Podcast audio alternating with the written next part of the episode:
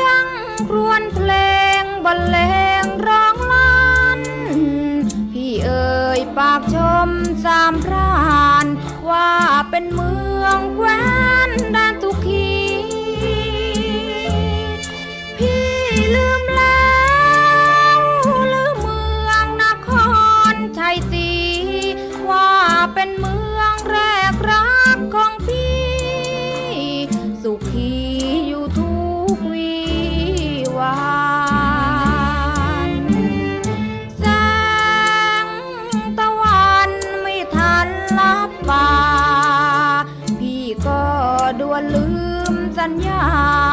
ว่าจะรักฟังใจผู้พันที่ลืมแล้วสมโมที่เคยว่าวานกลับคืนคมไปแล้วหรือนั้น สัมพันธ์ก่อนเคยสดใส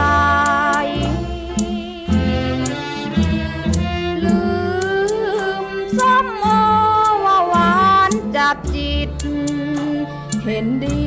แล้วหรือจึงคิด ชมอางุนว่าหวานจัดจ้า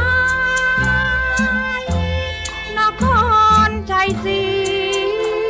พี่ลืมมันแล้วหรือไร ไปเพลินสามรา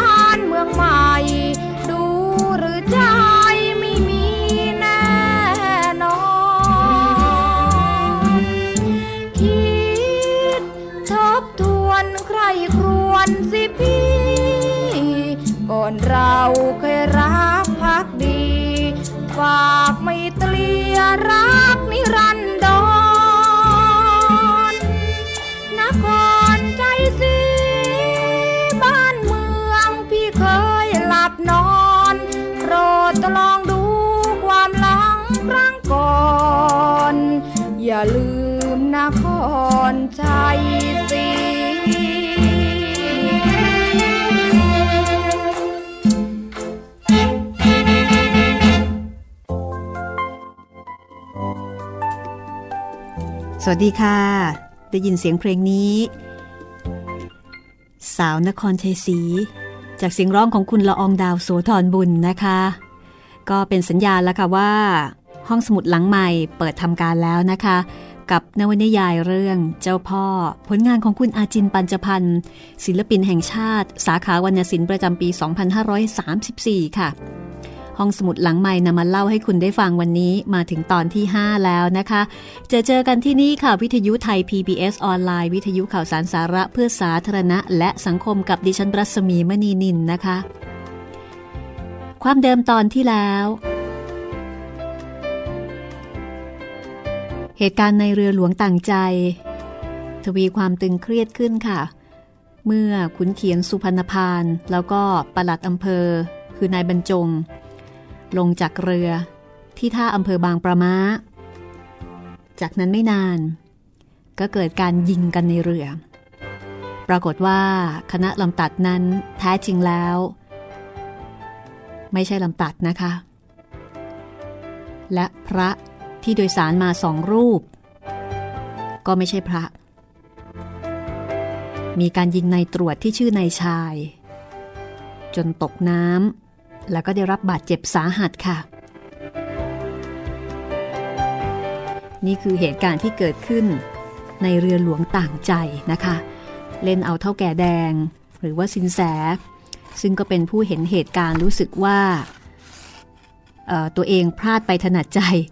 ดูโง่เฮงแทบทุกคน ยกเว้น พระที่โกนหัวนอกวันก่อนในขณะเดียวกันนะคะ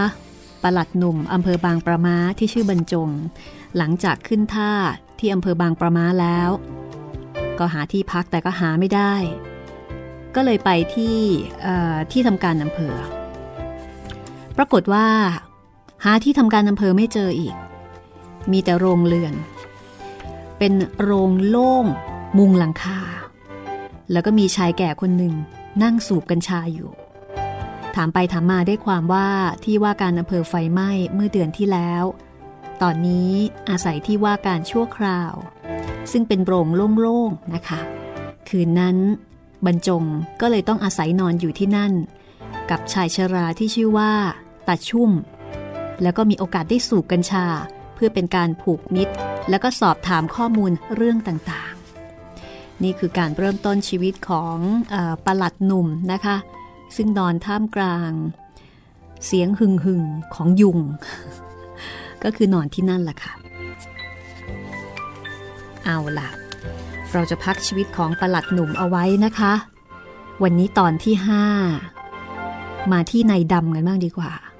ชายร่างใหญ่ผิวคล้ำที่ชื่อดำ ซึ่งตามประกบชายหัวงอกมาขึ้นท่าที่ปากคลองอำเภอสองพี่น้องในตอนเย็น เขาทำเป็นเมาเมา แล้วก็เข้าไปสอบถามข้อมูลจากไหนท่า เขาไปสอบถามข้อมูลอะไรจากในท่า และเขาต้องการอะไรกันแน่ และที่สำคัญชายร่างใหญ่ผิวดำคนนี้เป็นใคร ติดตามได้เลยนะคะ จากนวนิยายเรื่องเจ้าพ่อตอนที่ 5 ผลงานของคุณอาจินปัญจพันธ์ค่ะสำนักพิมพ์มติชนจัดพิมพ์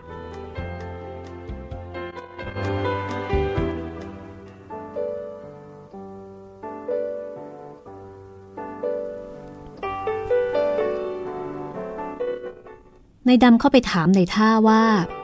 คนหัวงอกเมื่อกี้ เดินไปทางไหนแล้ว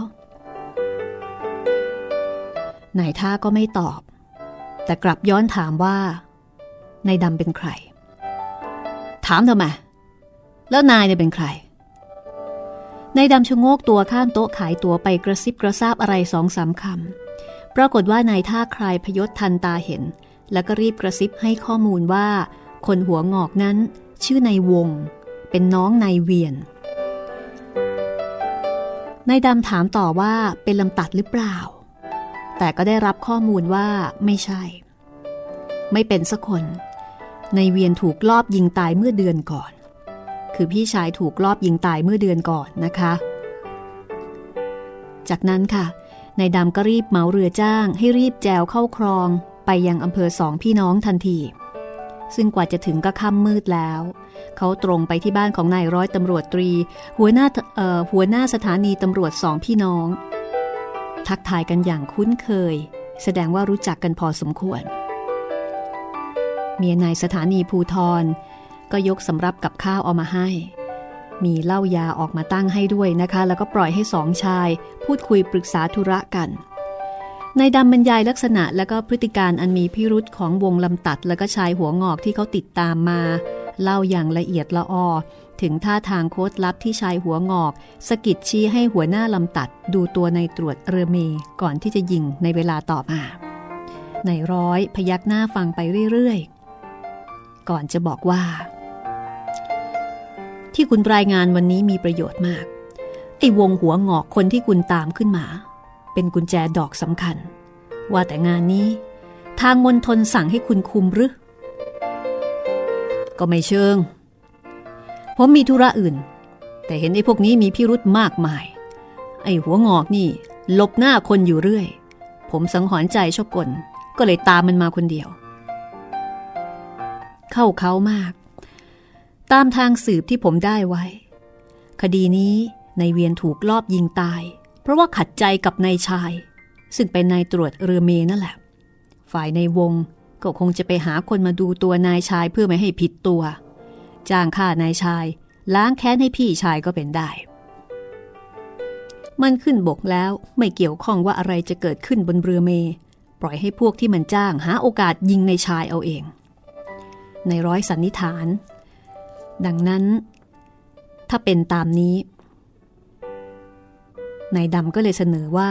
หาเรื่องจับในวงมาคุมตัวเอาไว้เลยได้ไหม นายร้อยก็เห็นด้วยบอกว่า ก็อาจจะได้เพราะมีวิธีจัดการ กินข้าวกันเสียก่อนครับ แล้วไปด้วยกัน นายดำก็บอกว่า ผมรีบขึ้นสุพรรณตามเรือเมให้ทันดีกว่าเผื่อจะได้รู้เหตุการณ์ นายร้อยก็เลยบอกว่า ถ้าอย่างนั้น ผมหาเรือยนต์พักพวกให้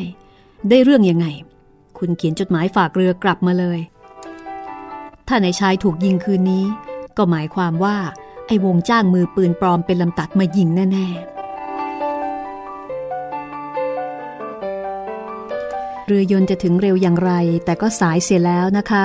เพราะว่าเรือเมหลวงต่างใจนำนายชายในในตรวจ ซึ่งถูกยิงตกน้ำตกท่าไปส่งนายแพทย์ประจำจังหวัด แต่ว่าพอเรือเทียบท่า นายชายก็หมดลมหายใจซะแล้ว เรือยนต์ของนายดำเพิ่งมาถึงตัวจังหวัดสุพรรณบุรี เขารีบเขียนจดหมายฝากเรือยนต์กลับมายังในร้อยตำรวจ สถานีสองพี่น้องว่า จับในวงทันที นายชายถูกพวกนั้นยิง มาตายที่จังหวัดสุพรรณดำนายดำนายดำเป็นใครกันแน่ คุณผู้ฟังอาจจะสงสัยนะคะ นายดำผู้ลึกลับ ผู้เติมไม่เอก ลงบนชื่อของเขานายดำได้อยู่ร่วมกับเจ้าหน้าที่ซึ่งเป็นพนักงานชนสูตรศพของอำเภอเมืองสุพรรณแล้วตามคณะเจ้าหน้าที่ ซึ่งคุมตัวพวกเรือเมทั้งหมด รวมไปถึงผู้โดยสารบางคนให้ไปให้ปากคำที่อำเภอ ในขณะที่นายดำเข้ารายงานเรื่องต่างๆ กับนายอำเภอเป็นการส่วนตัว แล้วคืนนั้นเขาก็นอนหลับสบาย บนที่นอนนุ่มในที่พักคนเดินทาง พอเช้ามืดก็เช่ารถจากจังหวัดลงมาอำเภอบางประมา กินกาแฟที่ร้านท่าเรือของกำนันเปี่ยม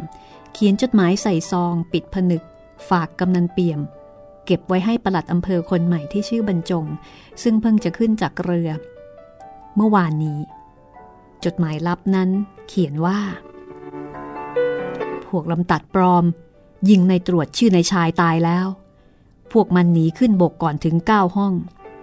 ระวังพวกคนร้ายสี่คน อาจย้อนลงมาทางนี้ สังเกตพวกคนร้าย คนหนึ่งโกนหัวใหม่ๆ ปลอมเป็นพระ อาจเปลื้องจีวรแล้ว คนหนึ่งถูกยิงบาดเจ็บ อาจย้อนมาหาแพทย์ประจำอำเภอนี้ ผู้หวังดี แล้วนายดำก็ออกจากร้านไป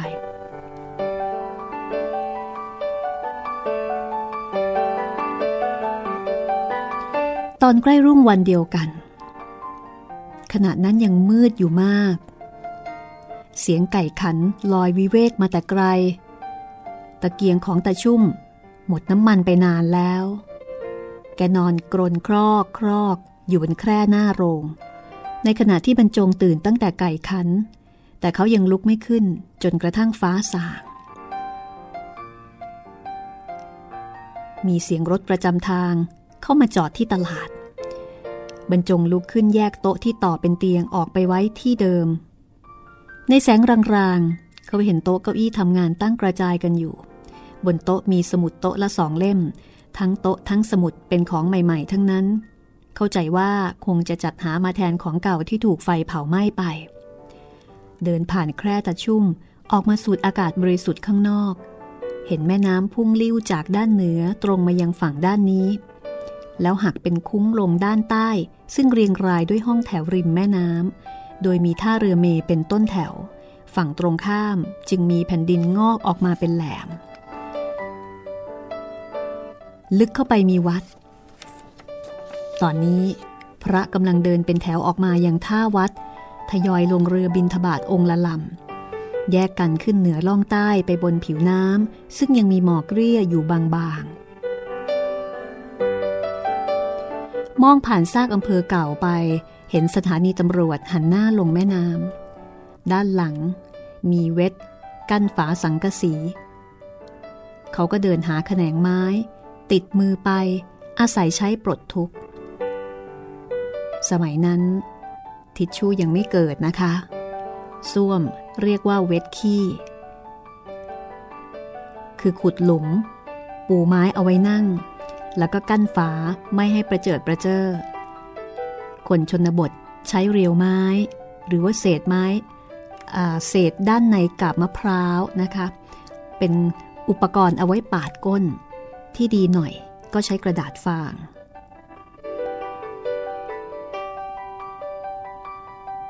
ไปทุ่งคือไปอุจจาระ คนสมัยก่อนออกไปกลางทุ่งกลางนา ให้ไกลในตาคนสักหน่อย ต่อมาจึงมีคำว่าไปเวทขี้ คือไปถ่ายทุกไปส้วม ไปบริษัท ไปสุขา ไปห้องน้ำคือเรียกไปตามลักษณะของห้องหับที่ใช้ก็แล้วแต่ว่าไปไหนนะคะ ส่วนไปเบาก็คือไปปัสสาวะ เพราะว่าเป็นเรื่องเบาๆ ถือเป็นคำสุภาพมากกว่าไปเยี่ยว อ่า ต่อมาก็กลายเป็นไปฉี่ อันนี้เป็นภาษาบอกเด็ก และเมื่อมีห้องน้ำหรูหราขึ้น ก็บอกว่าไปห้องน้ำไปสุขา พอถึงยุคแฟชั่นแผลงๆ ก็เอาคำฉี่ของเด็กมาพูดให้เป็นเสียงดนตรีว่า ไปชิงช่อง ส่วนคำว่าไปนานั้น หาใช่ไปทำนาไม่ หากเป็นกิจวัตรยามเช้าของคนขยันที่ไปถอนหญ้าใดหญ้าในนา หรือว่าในสวนริมนาให้หายรก ขากลับก็มีผลละหมากรากไม้มากิน ได้ใบตองมาใช้ ได้กิ่งไม้มาทำฟืน ไม่ใช่ไปทำนาจริง ๆ ถ้าไปทำนาเป็นงานเป็นการ เขาจะบอกว่าไปลงนา นี่คือภาษาไทยนะคะ ซึ่งบอกอะไรหลายอย่าง มีทั้งความหมาย โดยตรง ความหมายโดยอ้อม โดยนัยยะนะคะ มีบริบท กลับมาที่บรรจงค่ะ มือบรรจงกลับมาจากการทำธุระส่วนตัว แต่ชุ่มก็เก็บตะเกียงเอาไว้ใต้แคร่ แล้วก็หาที่ซ่อนบ้องกัญชา บรรจงถามว่าเอาน้ำที่ไหนล้างหน้าถูฟัน แต่ชุ่มก็บอกว่ามีน้ำฝนอีกขวดหนึ่งด้านใน ในขณะที่ตัวแกจะไปกงสีหลังตลาดคำว่าไปกงสีหลังตลาดก็มีความหมายถึงที่ถ่ายทุกรวมของชาวตลาด หรือว่าเป็นส้วมสาธารณะนั่นเองนะคะ แต่ชุ่มไม่กล้าใช้เวทของโรงพัก เพราะว่าเป็นสถานที่เฉพาะข้าราชการ ในขณะที่แกเป็นเพียงพานโรงเลื่อนลอยนอกทะเบียน ในขณะที่ชาวตลาดนะคะ พูดว่าไปกงซีลง อันนี้ก็เป็นอันรู้กัน ก็คือไปส้วมนั่นเองนะคะ มีการเรียรายสร้างส้วมหรือว่ากงซีลงเอาไว้หลังตลาด ปลูกด้วยไม้ที่แข็งแรง มีเสาสูงลิฟมีบันได9ขั้นถึง 11 ขั้น มีชานข้างบนเดินตลอดไปตามห้องเรียงราย5ห้องหรือ10ห้อง แล้วแต่ความเล็กใหญ่ของตลาด ระหว่างฝาต่อฝาที่กั้นทึบบางตลาดใช้ประตูสังกะสีขัดกรอนข้างใน แต่ที่ไม่มีสังกะสีก็กั้นไม้บังไว้สูงเพียงก้าวข้ามเข้าไปนั่งยองๆเหนือร่อง แล้วก็โผล่หน้าเรียกว่าโผล่หน้าท่วมข่าวออกมาแบบไม่อายกันนะคะ แถมยังคุยกันได้สะดวก แล้วก็ถ่ายเป็นกองสุมอยู่ข้างล่าง เต็มไปด้วยหนอนตัวโตยั่วเยี้ยมแมลงวันหัวเขียวตอมหึ่ง แล้วก็มีมีการสะแขนงไผ่ เป็นแขนงไผ่เรียวหนามนะคะ เอาไว้กันหมูหมาไปคุยเขี่ย จะว่าไปก็ผิดหลักสาธารณสุขอย่างร้ายแรง แต่ว่าเป็นประโยชน์ต่อการกสิกรรม หรือว่าการปลูกผักปลูกหญ้าเป็นอย่างยิ่ง เพราะว่าในสมัยนั้นก็จะมีจีนไร่ผัก มาแย่งกันโกยไปทำปุ๋ย โรงนี้จึงมีประโยชน์แก่คนสัญจร โดยเฉพาะเวลามีงิ้ว กงสีแปลว่าที่รวมหรือว่าที่บริษัท สมัยหนึ่ง มีการพูดว่าไปบริษัทนะคะ เพราะว่ามีบริษัทรับขนอุจจาระตามบ้านในกรุงเทพชาวตลาดที่ไม่ทำซ่วมเอาไว้ในบ้าน ก็จะมาใช้บริการที่นี่ในตอนเช้า หรืออตอนกลางวัน และข่าวตลาดก็จะเกิดขึ้นที่นี่ ส่วนผู้หญิงต้องมายามค่ำหรือยามดึก โดยชวนพี่น้องหรือเพื่อนผู้หญิงมานั่งเป็นเพื่อนในห้องติดกัน แม้ว่าคนมาเป็นเพื่อนจะไม่ปวด และข่าวซุบซิบสังคม ก็เป็นอันว่ารู้กันที่นี่ล่ะส้วม หรือว่าเวทแบบนี้ มีตามวัดที่มีเด็กวัดและนักเรียนวัดมากๆ แต่มีน้อยห้องกว่านี้ เตี้ยกว่านี้ ใช้กันเป็นปีๆ จึงย้ายที่สักทีหนึ่ง แล้วก็ปล่อยให้สิ่งปฏิกูลเก่าแห้งไปเอง บรรจงเคยอยู่วัด ซึ่งมีชาวจีนใจบุญคนหนึ่งมารับอาสาโกนหัวพระเนนทั้งวัดให้เปล่าๆ โดยไม่คิดเงิน แต่ว่าขอโกยขี้พระไปเป็นปุ๋ยในไร่ผักของแก โดยไม่ต้องแย่งกับใคร แกทำบุญที่วัดไม่เคยขาด ภายหลังกลายเป็นเศรษฐี มีชื่อว่าเท่าแก่บางไทรคือปังไซแปลว่าขี้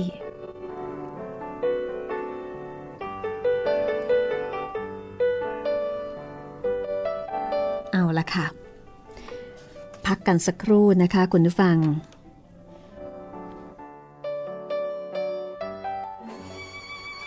ให้ฟังเพลงนี้กันบ้างนะคะ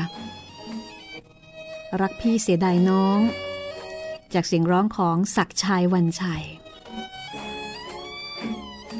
และเดี๋ยวกลับมาติดตามกันต่อในช่วงหน้า เจ้าพ่อ ช่วงที่สองของตอนที่ห้านะคะ ลองมาติดตามประหลัดอำเภอหนุ่มบรรจงทำงานวันแรกค่ะ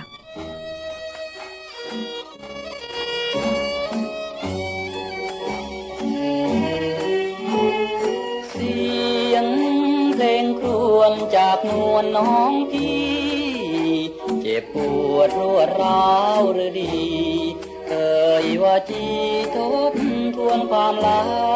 งแววเพลงวนคำครวญชวนให้พี่ฟัง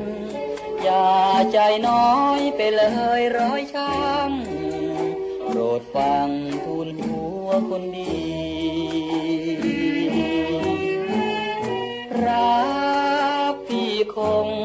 ตรงเหมือนก่อนบ้านเมืองแดนแคนเคยนอน ไม่เคยลืมนครชัยศรีที่ยังรักฝังใจจดจำได้ดี ที่ลองใจยอดรักของพี่ คนดีอย่าด่วนวันไหว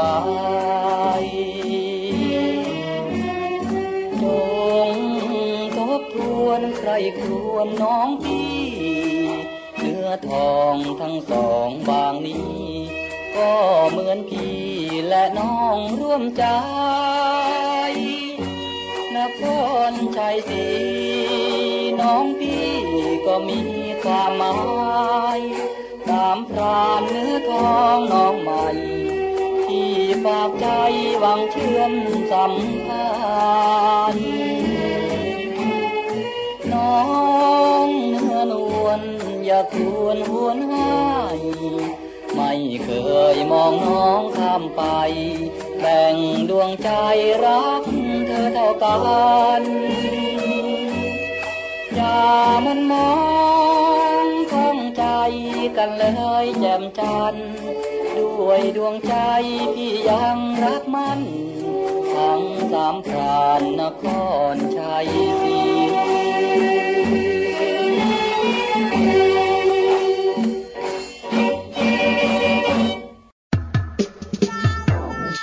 ห้องสมุดหลังใหม่ ห้องสมุดที่ฟังได้ทางวิทยุ กับรัศมีมณีนิน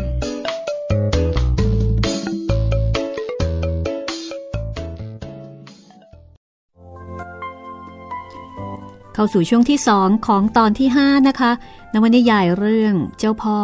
จากปลายปากกาของคุณอาจินปัญจพันธ์ค่ะ เป็นนวนิยายที่บอกเล่าชีวิตแล้วก็เรื่องราว รวมไปถึงเหตุการณ์แล้วก็ความรู้ ในสมัยรัชกาลที่ 6 นะคะ ในเขต นครชัยศรีเรื่อยมาจนกระทั่งถึงสุพรรณแล้วก็ตอนนี้ค่ะ เนื้อเรื่องเกิดขึ้นที่อำเภอบางประมาจังหวัดสุพรรณบุรีนะคะ จะชวนคุณผู้ฟังมาติดตามชีวิตของประหลัดหนุ่ม กับการทำงานวันแรกประหลัดหนุ่มใหม่เอี่ยมถอดด้ามเลยทีเดียวค่ะประหลัดบรรจง วันแรกในการทำงาน กับการรับหน้าที่เป็นประหลัดอำเภอของที่นี่ เขาจะเจอเจอกับอะไรบ้างนะคะ ตกลงในดำซึ่งมักจะเขียนจดหมาย ให้ข้อมูลแล้วก็ลงชื่อว่าผู้หวังดี ในดำคนนี้เป็นใครกันแน่ คุณผู้ฟังก็อาจจะสงสัยละค่ะ โดยเฉพาะคนที่ยังไม่เคยอ่าน แต่คนที่เคยอ่านก็อาจจะสนุกที่จะฟังอีกครั้งหนึ่งนะคะ เพราะว่าเรื่องนี้ดิฉันว่า อ่านได้มากกว่าหนึ่งครั้งนะคะ เพราะว่านอกจากความเพลิดเพลินจากความบันเทิงของเนื้อเรื่องแล้วเนี่ยยังมีความรู้ที่ทำให้ได้เห็นวิถีชีวิตของคนในยุคนั้นได้ด้วย ผู้เขียนก็จะสอดแทรกความรู้ที่เป็นวิถีชีวิตของคนในยุคนั้นเอาไว้ตลอดเลยทำให้เราเหมือนกับถูกพาเที่ยวย้อนยุคนะคะ คุณฟังสามารถติดตามรายการห้องสมุดหลังใหม่ได้ ทางเว็บไซต์ thaipbsonline.net ค่ะ เรามีการออกอากาศหรือว่าอัปเดตไฟล์ใหม่ ทุกๆวันจันทร์ถึงวันศุกร์นะคะ บ่าย2โมงครึ่งถึงบ่าย3โมงครึ่ง แล้วก็สามารถที่จะฟังย้อนหลัง รวมไปถึงดาวน์โหลดมาฟังได้ด้วย และนอกจากนี้ถ้าฟังผ่านโทรศัพท์มือถือนะคะ ก็ใช้วิธีดาวน์โหลดแอปพลิเคชันไทย PBS ค่ะ ในแอป พลิเคชันก็สามารถฟังสดแล้วก็ฟังย้อนหลังได้ และถ้าต้องการติดต่อกับผู้จัดนะคะ ก็คุยกันผ่าน Facebook ได้ค่ะ Facebook รัศมีมณีนิลนะคะ R A double S A M double E M A N double E N I L ค่ะค้นจากชื่อภาษาไทยก็ได้นะคะ แต่ว่าเมื่อส่งคำขอเป็นเพื่อนแล้วยังไงเนี่ย รบกวนช่วยอินบ็อกซ์บอกสักนิดหนึ่งว่า มาจากรายการห้องสมุดหลังใหม่ พร้อมแล้วหรือยังคะถ้าพร้อมแล้ว เราตามปลัดบรรจงไปรับตำแหน่งปลัดอำเภอใหม่เอี่ยม ของอำเภอบางประมากันเลยนะคะ นวนิยายเรื่องเจ้าพ่อตอนที่ 5 ช่วงที่ 2 ค่ะ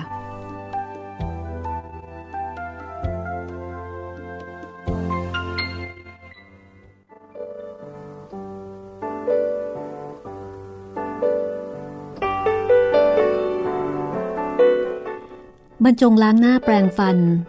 ผลัดเสื้อผ้าเป็นชุดทำงานอำเภอ ชุดทำงานอำเภอในสมัยนั้น คือนุ่งผ้าพื้นสีกรมท่า สวมเสื้อคอกลม สีขาว มีกระดุมคอ วันนี้เขาจะรายงานตัว เอากระเป๋าวางไว้ใต้โต๊ะตัวหนึ่ง แล้วก็ถือสมุดบันทึกคู่ชีพไปที่ร้านกาแฟกำนันเปี่ยมที่ท่าเรือเมในร้านนั้น ก็จะคึกคักด้วยข้าราชการ แล้วก็ชาวบ้านนะคะ มีคนแจวเรือจ้างนั่งกันอยู่หลายคน ลูกสาววัยรุ่นของกำนันเปี่ยมทำหน้าที่ชงกาแฟ บรรจงสั่งกาแฟใส่นม เมื่อชายหนุ่มเข้าไปในร้าน สั่งกาแฟ เจ้าของร้านคือกำนันเปี่ยม ก็เข้ามาหาแล้วก็ทักทายทันที คุณชื่อบรรจงหรือเปล่า ครับ ใช่ เป็นประหลัดมาใหม่ใช่ไหมล่ะ ใช่ มีคนฝากจดหมายเอาไว้ให้คุณ คลาดกันนิดเดียว เขาเพิ่งออกไปเมื่อตะกี้นี้เอง กำนันเปี่ยม ยื่นจดหมายจากนายดำให้ หน้าซองเขียนว่าส่งประหลัดบรรจงสาครขนาน ระบุชื่อแล้วก็นามสกุลได้อย่างถูกต้องนะคะ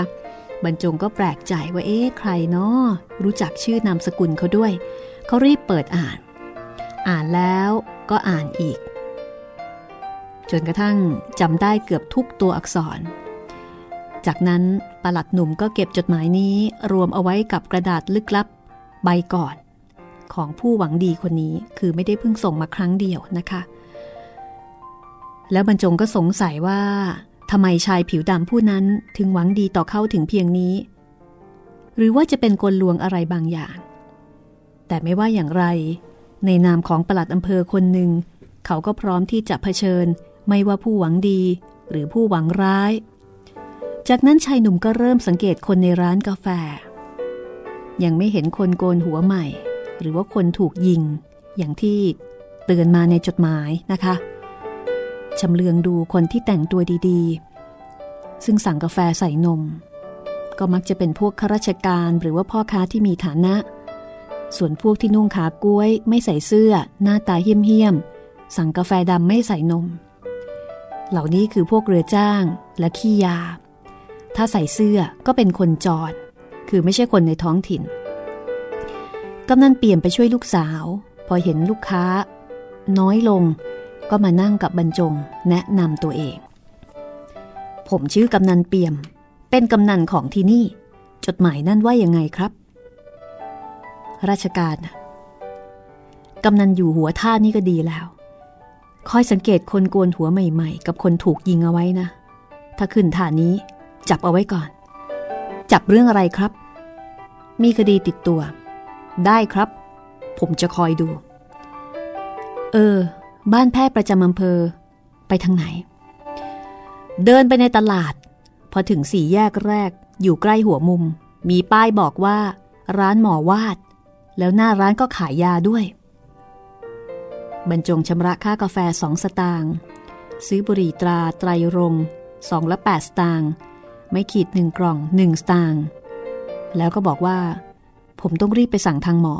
เผื่อคนเจ็บมันขึ้นทางโน้นกำนันเปี่ยมได้ฟังอย่างนั้นก็พลอยตื่นเต้นไปด้วย ผมก็จะสั่งคนให้ดูเอาไว้ทุกท่าเรือ บรรจงไปแนะนำตัวเองกับหมอวาด ซึ่งเป็นแพทย์แผนโบราณที่มีความรู้ทางแผนปัจจุบันมาบ้าง เพราะว่าเคยเป็นทหารเสนารักษ์หมอวาดเป็นชายวัยกลางคนนะคะ บรรจงพูดเรื่องคนถูกยิงว่า ถ้าขึ้นมาให้รักษาแผลเมื่อไหร่ ก็ให้หมอช่วยถ่วงเวลาเอาไว้ แล้วให้คนแอบไปบอกเขาที่อำเภอ เสร็จธุระกับแพทย์ประจำอำเภอแล้ว ชายหนุ่มก็เดินสำรวจ ให้รู้จักตลาดอันเป็นท้องที่ของเขา ตลาดริมแม่น้ำในชนบทวางผังคล้ายๆกัน โดยมีตัวกำหนดคือแม่น้ำท้องนาแล้วก็เรือเมย์ถ้าเป็นตำบลที่อยู่ใกล้จังหวัดก็เพิ่มรถประจำทางเป็นตัวกำหนดแถมเข้ามาด้วย มีแพอยู่อาศัย มีแพค้าขาย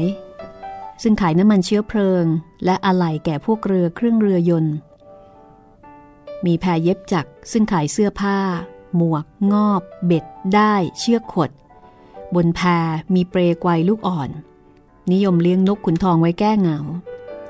บนตลิ่งมีห้องแถวไม้ไม่เกินสองชั้น หันหน้าลงน้ำแต่เมื่อขยายเป็นตลาดใหญ่ ก็ดัดแปลงให้หันหน้าขึ้นบกไปประจันหน้า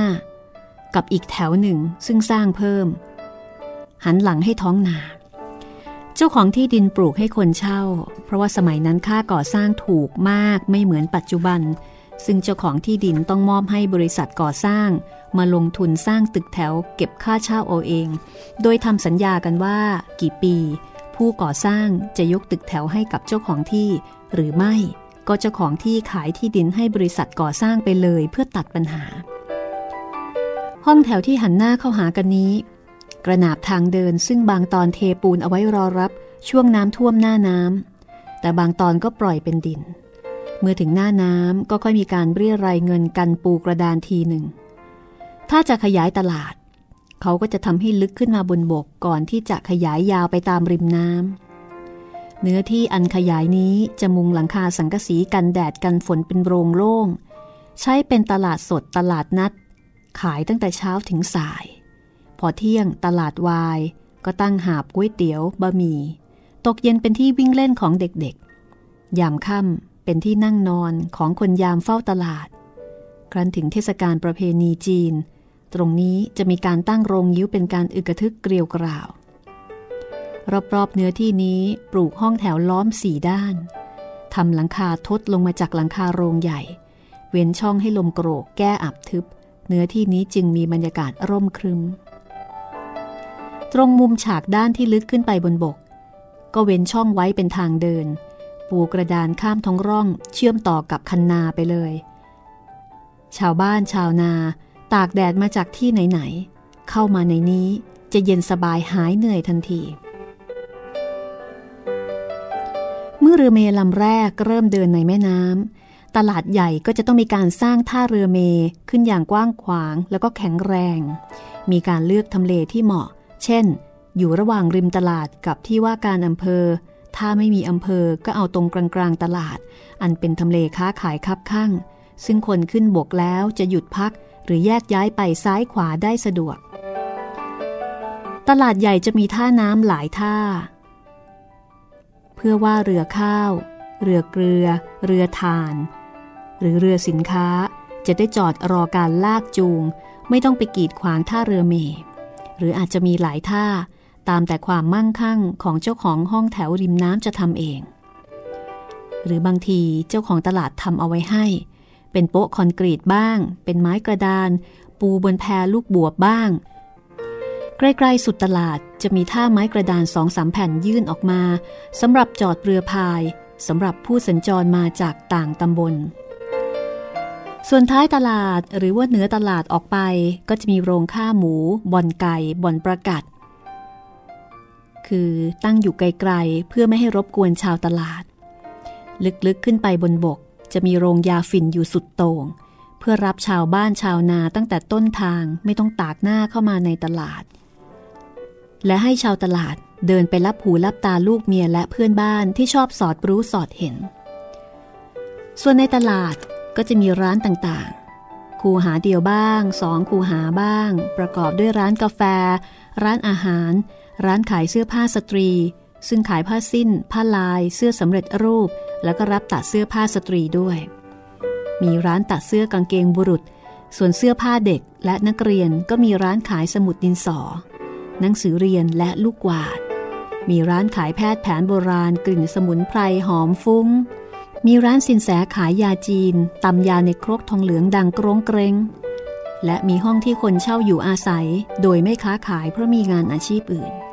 เป็นอันว่าอาหารเครื่องนุ่งห่ม ยารักษาโรค และที่อยู่อาศัยอันเป็นปัจจัยสี่มีครบอยู่ในตลาด แล้วก็ต้องมีร้านตัดผมด้วยนะคะ มีร้านแก้ตะเกียงนาฬิกาลาน เอาไว้ซ่อมแซมวัตถุที่ชำรุดซุดโทรมลงไป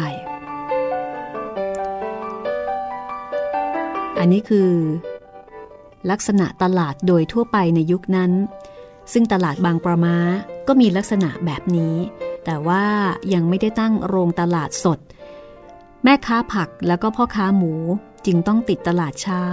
เรียงรายสองข้างทางเดินไปจนถึงสี่แยกร้านหมอวาดสี่แยกนี้เกิดจากทางเดินขนานแม่น้ำตัดกับทางที่มาจากท้องนาไปลงท่าน้ำมุมหนึ่งเป็นร้านกาแฟหันหลังลงน้ำ อยู่ทะแยงกับร้านใหญ่ขายน้ำมันกา๊าซน้ำมันเบนซิน อะไหล่รถเรือมีทั้งหมวกงอบ และเขียวเกี่ยวข้าว จนกระทั่งไม้พาย ไม้คานและไม้กวาด รับลูกค้าได้หมดนะคะ ทั้งชาวเรือชาวบ้านแล้วก็ชาวนาส่วนอีกมุมเป็นร้านแก้นาฬิกาตะเกียงลาน หันหลังลงน้ำอยู่ทะแยงกับห้องของเศรษฐินีในทุนเงินกู้ ห้องนี้ไม่ได้ค้าขายอะไร ส่วนร้านของหมอวาดอยู่ติดไปทางข้างหลังร้านขายขายน้ำมันนะคะ โดยหันหน้าเข้าหาทางเดินจากท้องนา อยู่เยื้องกับโรงยาฝิ่น ซึ่งปลูกเป็นพิเศษ สูงโยงเย่ง ลึกยาว เหมือนร่างกายของคนสูบฝิ่น แล้วทางเดินก็หักเป็นข้อศอกไปทางขวา ตรงมุมหักนั้นมีเรือนใต้ถุนสูงสร้างสวยงามทาสีเขียวอมฟ้า อันเป็นสีประจำสถานที่ราชการในสมัยนั้น มีป้ายบอกว่าที่ทำการสรรพสามิตร ก็คือหลงจูเล่า ถ้ามองจากท่าน้ำขึ้นมาก็จะเห็นเรือนนี้แบบเด่นๆเลยนะคะ ไม่มีอะไรบัง ติดกับบ้านหลงจูเล่า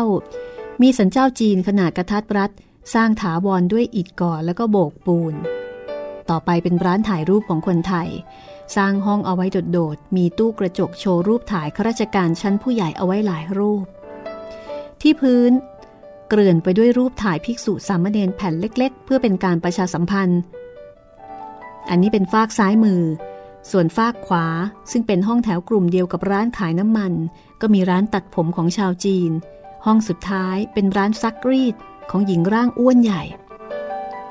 บรรจงเองหมายตาสองห้องนี้ไว้ เพราะว่าเขาจะต้องมาตัดผมแล้วก็จ้างซักรีด ต่อจากตรงนี้ไปเป็นลานกว้างกลางแจ้งสำหรับตั้งโรงยิ้วเวลามีงาน สุดที่โล่งนี้ไปไกลก็เป็นที่ตั้งกงสีแล้วค่ะ ที่ถ่ายทุกรวมแล้วก็เลี้ยวซ้ายออกท้องนาบรรจงเลี้ยวซ้ายออกทะลุท้องนา เดินวกกลับอำเภอโดยผ่านด้านหลังของร้านถ่ายรูป สันเจ้า แล้วก็บ้านหลวงจูเล่า ผ่านหน้าบ้านขหบดีเจ้าของโรงยาฝิ่น แล้วก็เรือนไทยโบราณของชาวนาเก่าแก่หลายหลัง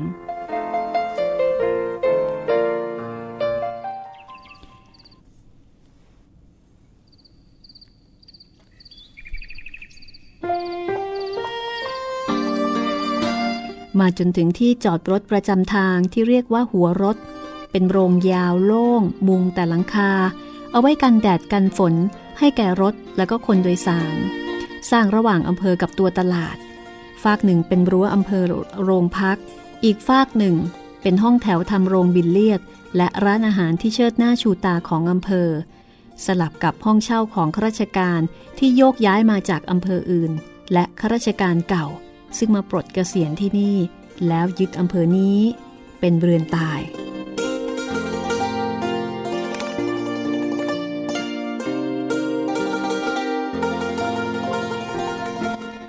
ระฆังโรงพักตีเก้าครั้ง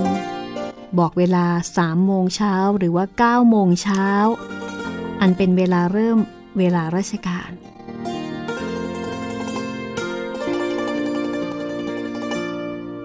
บรรจงยืนรีรออยู่ที่แคร่ของตาชุ่ม ไม่รู้ว่าท่านนายอำเภอมาหรือยัง เพราะว่าสมัยนั้นนายอำเภอมักจะเซ็นหนังสือที่บ้าน เพราะว่างานน้อย แต่เขาได้ยินกิติศัพท์มาว่า ท่านในอำเภอที่นี่ขยันแล้วก็เป็นคนหัวใหม่ ก้าวหน้า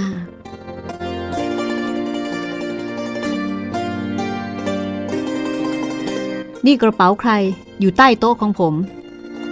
เสียงของชายหนุ่มที่เดินเข้าไปก่อนบรรจงเอ่ยขึ้น บรรจงเดินเข้าไปทันทีว่า ของผมเอง ผมบรรจุประหลัดสำรองที่นี่เพิ่งมาถึงเมื่อคืน พันโรงให้ผมอาศัยนอนในนี้ครับ ทุกคนมองดูบรรจง ส่วนผู้ชายที่พูดเรื่องกระเป๋าก็ยิ้มแย้ม ก่อนจะกล่าวว่า ผมก็ประหลัดซ้ายที่นี่ ผมชื่อปัญญาสุวรรณวงศ์คุณละ่ะผมบรรจงสาครขนาน นั่นครับ โต๊ะของประหลัดสำรองคนเก่าที่ย้ายไป คุณจะต้องแทนเขา คุณนั่งโต๊ะนั่นได้เลยบรรจงก็แอบกระซิบถามว่า นายอำเภอเข้ามาหรือยัง ยัง คุณคอยดูทางแม่น้ำนะ เดี๋ยวท่านก็ขึ้นมาจากแพอะ นั่นนะทวน สรรพกร เป็นทั้งคลังทั้งสมุบัญชี นั่นพี่ครูธรรมการ นั่นคุณนครประหลัดขวาลูกพี่เรา บรรจงทำความเคารพ โดยการไหว้ทีละคน ทุกคนยิ้มแย้ม ปัญญาบอกว่าอีกสองโต๊ะที่ว่างนั้น ตัวหนึ่งเป็นของไปรษณีย์ซึ่งไม่เคยอยู่ติดที่ เพราะว่าต้องเดินทางส่งจดหมาย ส่วนตัวใหญ่กว่าใครเพื่อน เป็นของนายอำเภอ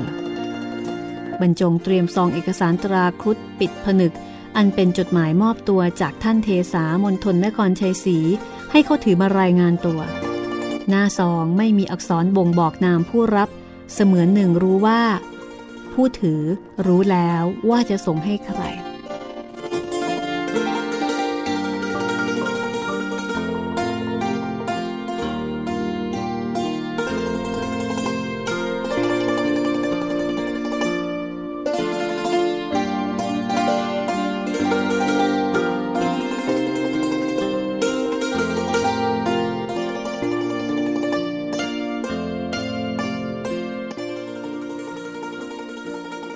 นี่ก็คือนวนิยายเรื่องเจ้าพ่อ ผลงานของคุณอาจินปัญจพันธ์นะคะ ติดตามตอนต่อไปได้ที่นี่วิทยุไทย PBS ออนไลน์ วิทยุข่าวสารสาระ เพื่อสาธารณะและสังคม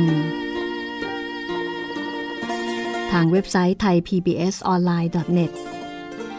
ในรายการห้องสมุดหลังใหม่นะคะ วันนี้หมดเวลาแล้วล่ะค่ะ